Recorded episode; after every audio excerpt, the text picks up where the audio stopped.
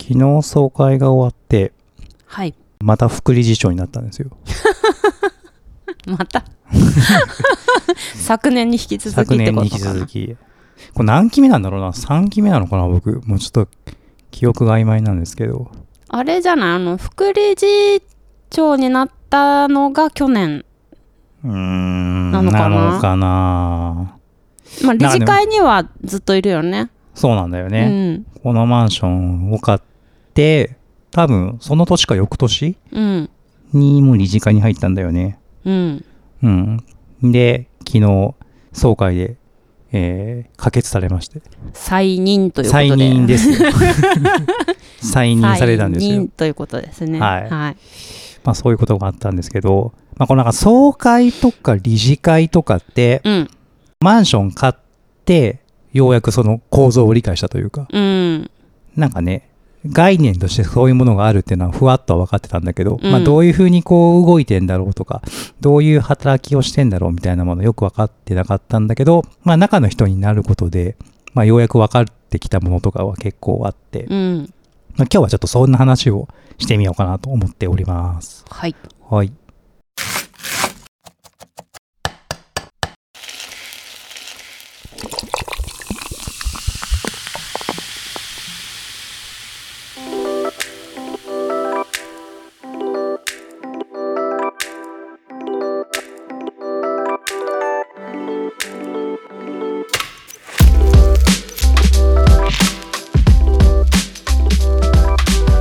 えーこんにちは、勝間です。大黒です。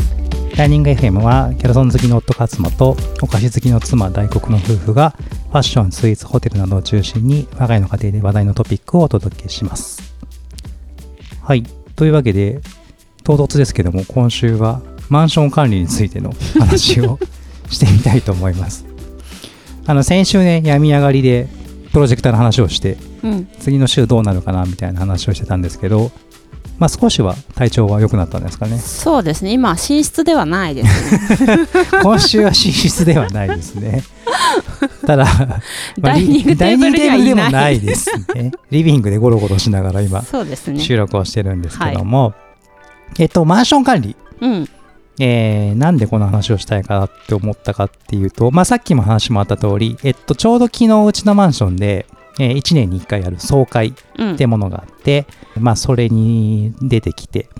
まあそのマンション管理についてちょっとなんか考えるきっかけがあったみたいなところがあって、うん。で、この辺の話ってなんか意外とあんまり知ってない人も結構いるんじゃないかなっていうふうにも思って、で、まあちょうどまあ僕たちの世代ってやっぱマンションを買うみたいなとことかが、ままあ結構ね、話題になる人たちっていうのも多いんじゃないのかなっていうふうに思ったんで、こういうふうに回ってんですよみたいなものをまあ紹介してみるっていうのも悪くないのかなと思って、まあ、今回ちょっと話をしてみたいかなと思いましたと。はい。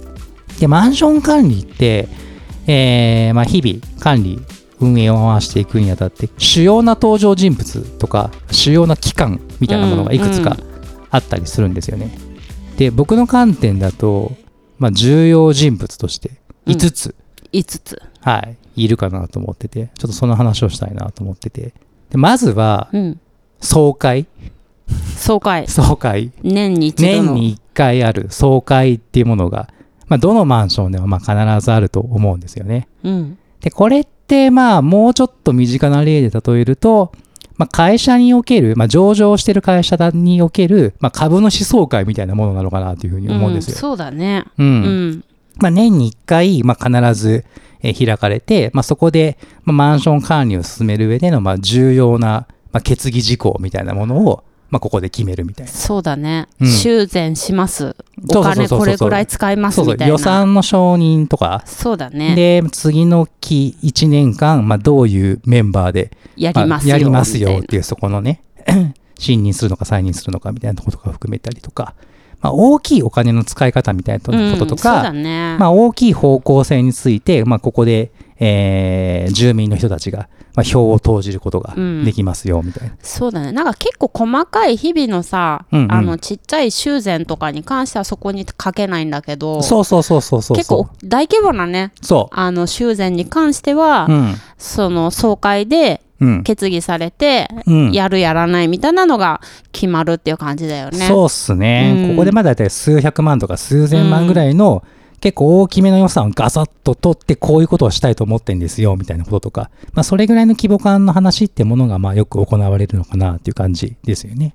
これでもあれなのかなあのマンションによって、うんその管理組合の規約があるじゃないはい、それに多分そういうなんか金額感とかまあ、あるこうかいもうねことそれははそうそうそうそう、ん絶対総会にかけますよみたいなのうんうんうがんおそらく決まってんじゃないかなとは思うんですけれどもそうだねうちのマンションとかでも確か理事のメンバーに、えーきまあ決めるタイミングもそうだし、ョン少なくても何人はこのタイミングで決めますよみたいそうなだねそういうこととかは、えっと、規約の方に書いてたりするので、うんまあ、細かいところの、えー運営の仕方みたいなところは多分マンションごとの規約に書かれてるのかなっていう感じはそうだねありますよね。うんで、こう重要なその決議事項を決めるっていうのもそうだし、まあ、あと、こう良くも悪くもなんだけど、こう株主総会と同じような形で、まあ、その直、住民から直接その理事のメンバーにご意見を出すことができるということがご意見ご指摘そうなんですよね。 まあ、当然その決議事項に対するまあ質問みたいなものもあるし、これも良くも悪くもなんだけど、その質問、決議事項に便乗して、ところ でこういったものが、違う話題 ねそうそうそうそう、ちょっと日々気になってんだけどさ、みたいなね。これはやってくれないんですかみたそいなうやつそうとそかうねそう。まあ直接物言える場っていったところでもそうだねだからまああるのかなっていう。あのコロナになった時にさはい。出たやつでさうん。あのマンションのエントランスにあー消毒液を置いてくれみたいなやつとかあったよね。あったね。あったうんね。はいはいはいはいはい。そうそうそうそうそうきたかみ たいな。そうそうそうそうそうそうそう。まあ普段からその管理人室にまあなんかこうご意見ボックスみたいなさ、うんなんかああるねるじゃん。うんまあ空いたところでなんか意見が来るっていうケースもまあすまあなくはないんだけど、うんまあどういう温度感でなんでこれ必要なんだみたいなところがをまあ直接話せる場として。なんだろう基本的にはそのぎ、あのー決議事項以外のことってあんまあんま話すこととしてはまあ良いとはされてはないんだ けど正直でもなんかやぱっぱりさ困ってる具合そうそうそうがそさうそう伝わらないじゃんあのそうそうそうさあのよくメールとかでさうん、こう今こういう問題起きてますとかはいさはあいはいはいの管理室とかから来るんだけうんどうんそれだとちょっとやっぱり温度感緊急度とかそうなんですよね。困ってる具合が分かんなくて、まあ、やっぱりその総会で、まあ、うん年に1回しかないけど、うんうん直接その困ってる人から声が上がるっていうのをそ聞うそうそうそうくそうとああそりあゃーじゃあまあちょっとじゃやありま次しょうのか二次会でみたいな一回ちょっと議論してみますかそうみそうそたういそうなね話とかもまあやっぱ出るので、うんまあ、そういった観点でもまあ割と結構重要な場なのかなっていうのもそうだよあのーあるよねさ一時期すごいあの泥酔だっけ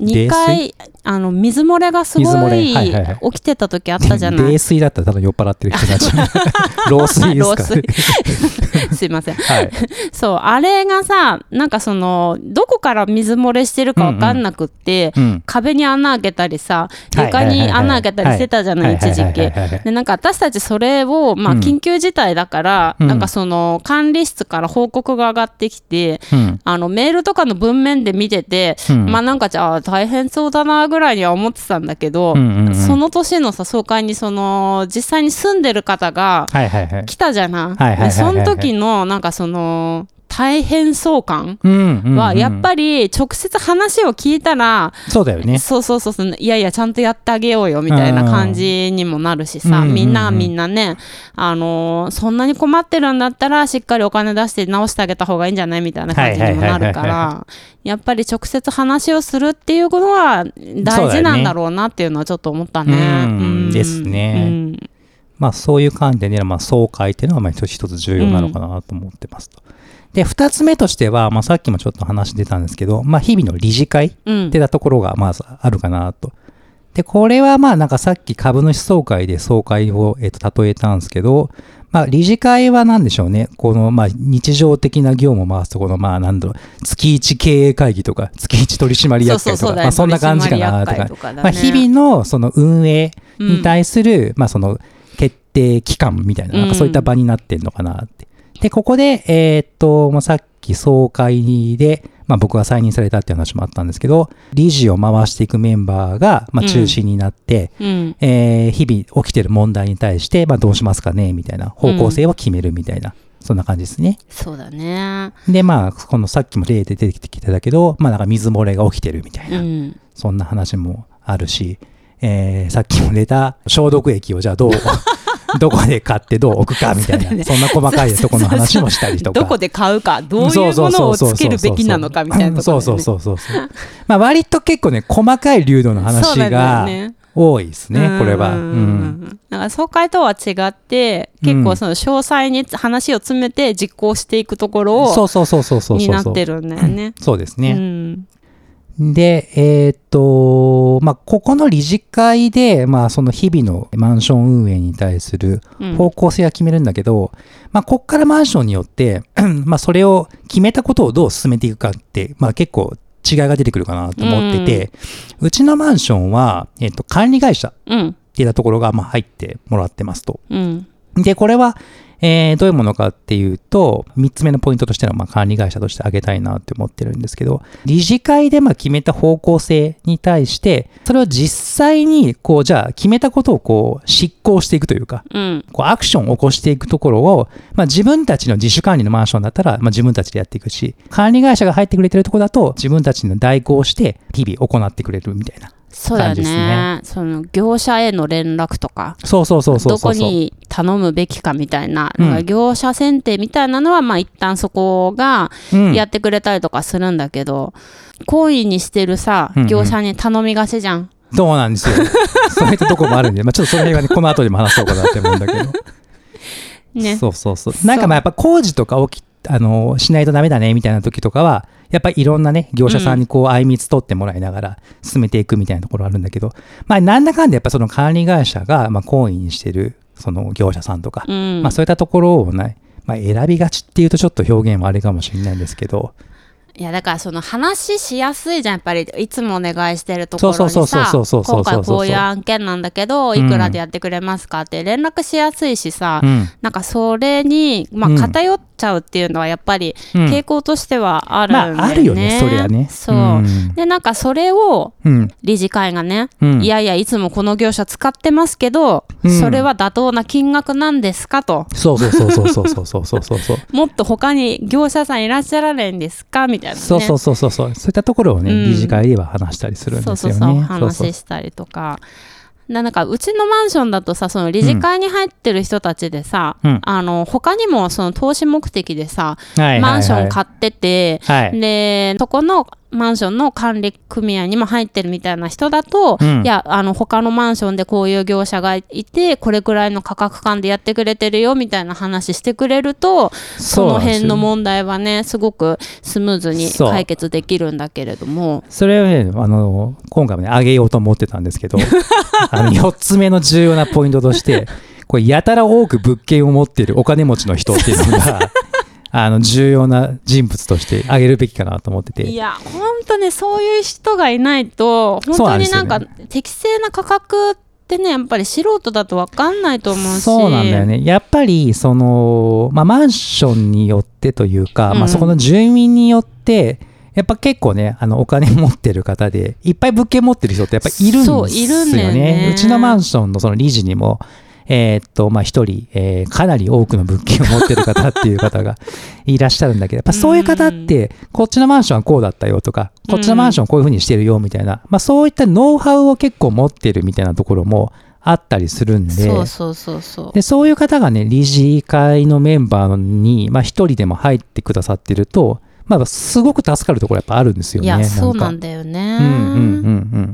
だからそのさっき言った管理会社の回し方うん運営の仕方とかに対しても、これなんかいいんだっけこんなんでみたいなそうこととか口出しできるっていそうう、ねいい意味でのこう口出しっていうところをしてくれるっていうところがあったりするんですよ、すごく助かるんですよね。そうそうそうそうそうなんか言いなりになってるとねやっぱうんり余計なお金使ってる場合って、うん、出てきちゃうとは思うんで、うんまあなんか安心お金で買うっていう意味で、うんあのーいつも使ってくださってる業者さん使うっていうのは、んまあ一つ方法としてあるのかもしれないけれども、うんうんうんやっぱりあのみんなからねいただいてるお金で回していくものだからやっぱり適正な価格でね、うんうんあのー修繕していくっていう方が、そうですね。まあいいんじゃないかなとは思いますね。うん、で、まあ、さっき管理会社の、まあ、うんちょっとまあマイナスな面みたいなものを話したんですけど、まあ、当然プラスの面もあって、うん日々の例えばゴミ出しうんみたいなものとか、例えばエントランス周りのこのうん清掃うんみたいな話とか、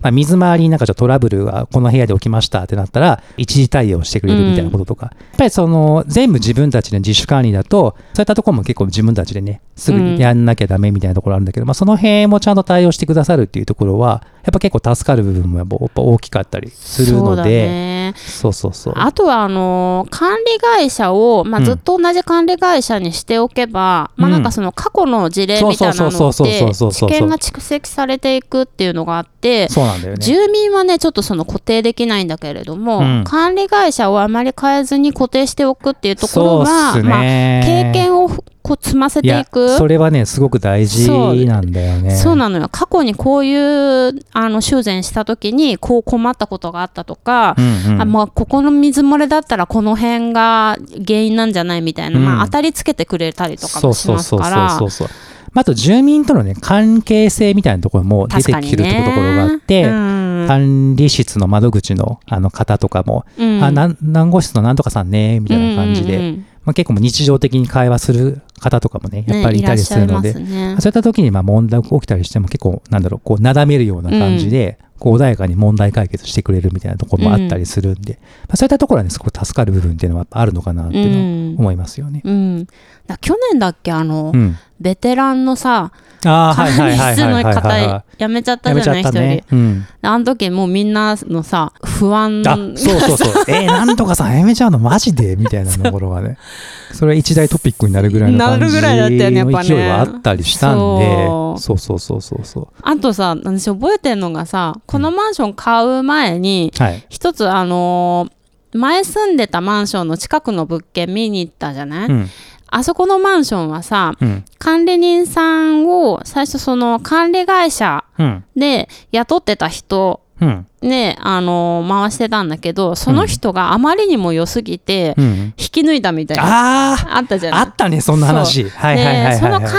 人さんっていうのが、うん建築系うのん大学出たりとかしてて、あのそうだっけ そうよくそう覚えてるそうそうな。んかそのの特徴的なマンションだったんですよなんかデザイナーズマンションっていうか、あー有名な建築家がデザインしたマンションだったんですね、うんうだからそのマンション自体がすごく好きで管管理人やってるっていう、まあ、うんめ珍しい方だと珍はしい思うとんで思うすけね。ど、うん構造だったりとかそういったものも熟知されてるから、はいはいはいまあ、その住民の方の信頼度がもうほんとすごくくて、うんね、うんなんか管理会社から引き抜いて直接今契約してるみたいあな、っ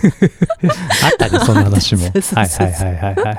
確かにそうだからやっぱりその管理する人うん管理会社もそうなんだけれどうんうんも、うんやっぱりそのどれだけ信頼を受けるかみたいな、うんでそう信頼を受ける会社に当たったらもうそこから変えないっていうそうのだがねやっぱり結構重要なんじゃないかなとは思いますね。そうだねううんん確かに確かに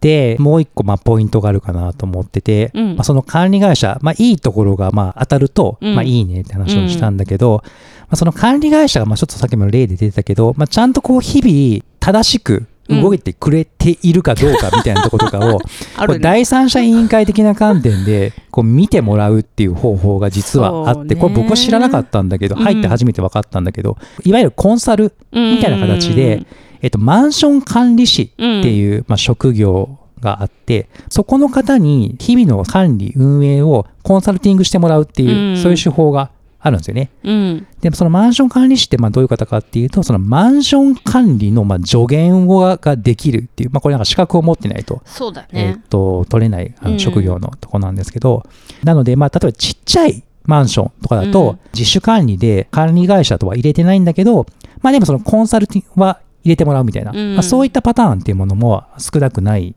みたいですね、うんまあ、自主管理支援パッケージみたいなのとかは ねあの売ってるコンサルティングの会社のサービスみたいなのもあったりするらしいんだけど、まあ、僕たちのマンションは、えっと、今はこのコンサルえーは、えー日々の運営のところには入ってはないんですけど、まあ、少し前までは実はいたんですよね。うん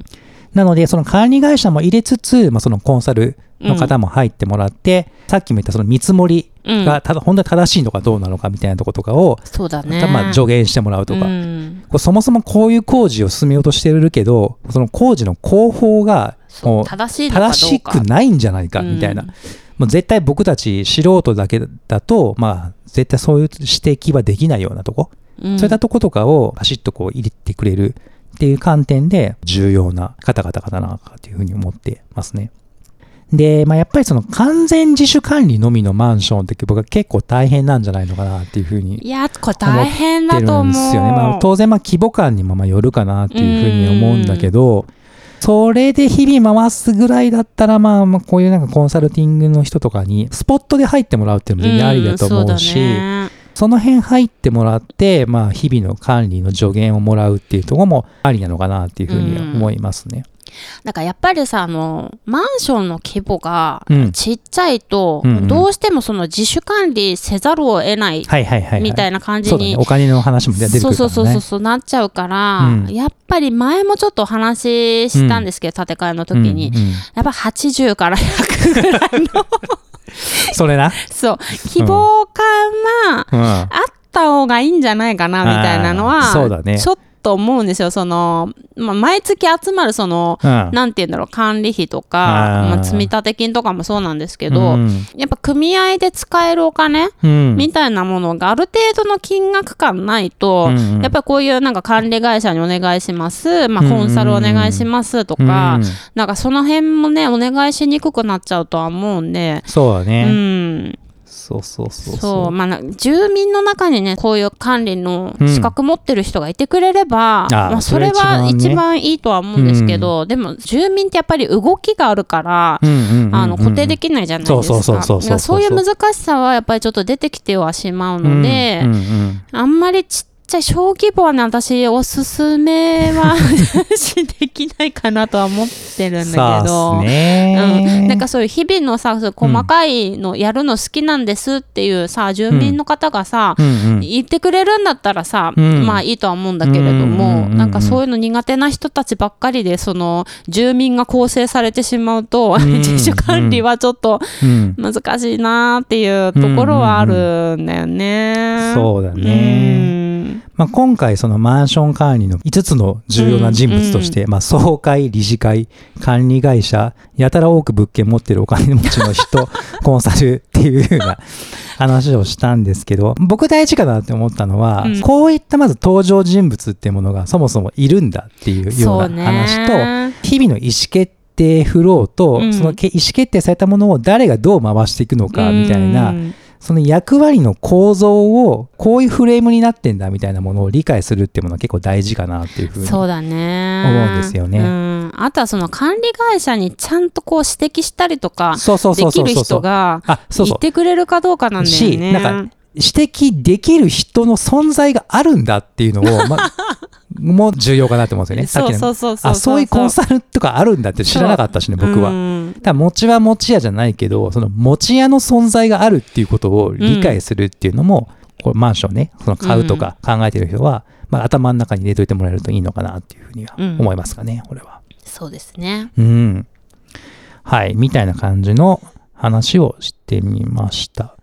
で、冒頭でも話をした通り、えー僕はこのママンションの副理事長に副理事長。はい、えー今期また再任されたので、日々のゴミ出しの話とかをまた議論をしていきたいかなというふうにあれ、 理思事って長おりまは、す。あまあ変わらずですかねはい、うん去年から引き続きの同じメンバーで今期も、えー同じ体制で、そうだ進めていきたいね。なうちの場合、ちょっと建て替えがあるから、はいはい。しばらく変わらない方がいあいそうっすかもね。しれないですね。その話はしてますね。そう。あの、ここでコロコロメンバーむしろ変わるよ り、同じメンバーの方がいいんじゃないそうそう。で、っていなんか、話振り出しに戻されるとめちゃくちゃめんどくさいから。そうなんだよね。うんそうそうそうそうまあ、そういう問題もあるからね。そうなんですうよね。ん。はい。というわけで今日はこういうマンション管理の話をしてみました。はい。このエピソードを聞いたあなたの感想をお待ちしています。Spotify でお聞きの方はスマートフォンのアプリからえーアンケートや Q&A を、あと Apple や Google のポッドキャストアプリでお聞きの方はレビューを、あと番組概要欄のフォームや、えー TwitterX での、まあ、投稿もお待ちしてます。また番組気に入ってくださった方は Spotify や Apple Podcast の中でフォローもお願いします。はい。以上ですかね。はい。あのこのポッドキャストあの、30回を超えたんですよねほう。まあ、ちょっと節目じゃないですけど、うんで細かいですけど一応公式サイト的なものをちょっと今 後あのちょう作どっなてたね夏休み時間があったんであの私が病にそう伏でせすねてるあの間に旅行が中止になったっていうところもあったんで ちょっと作ってみたのでまあ正直あの他のポッドキャスト配信サイトと載ってることほとんど同じなんですけれども あのもし興味ある方はあのダイニング .fm っていうサイトを URL ブラウザーで開いていただけると見てもらえるので、まあ、ちょっと確認してもらえたらなと思いますはいはいでは今週はこんな感じではいお疲れ様でしたお疲れ様でした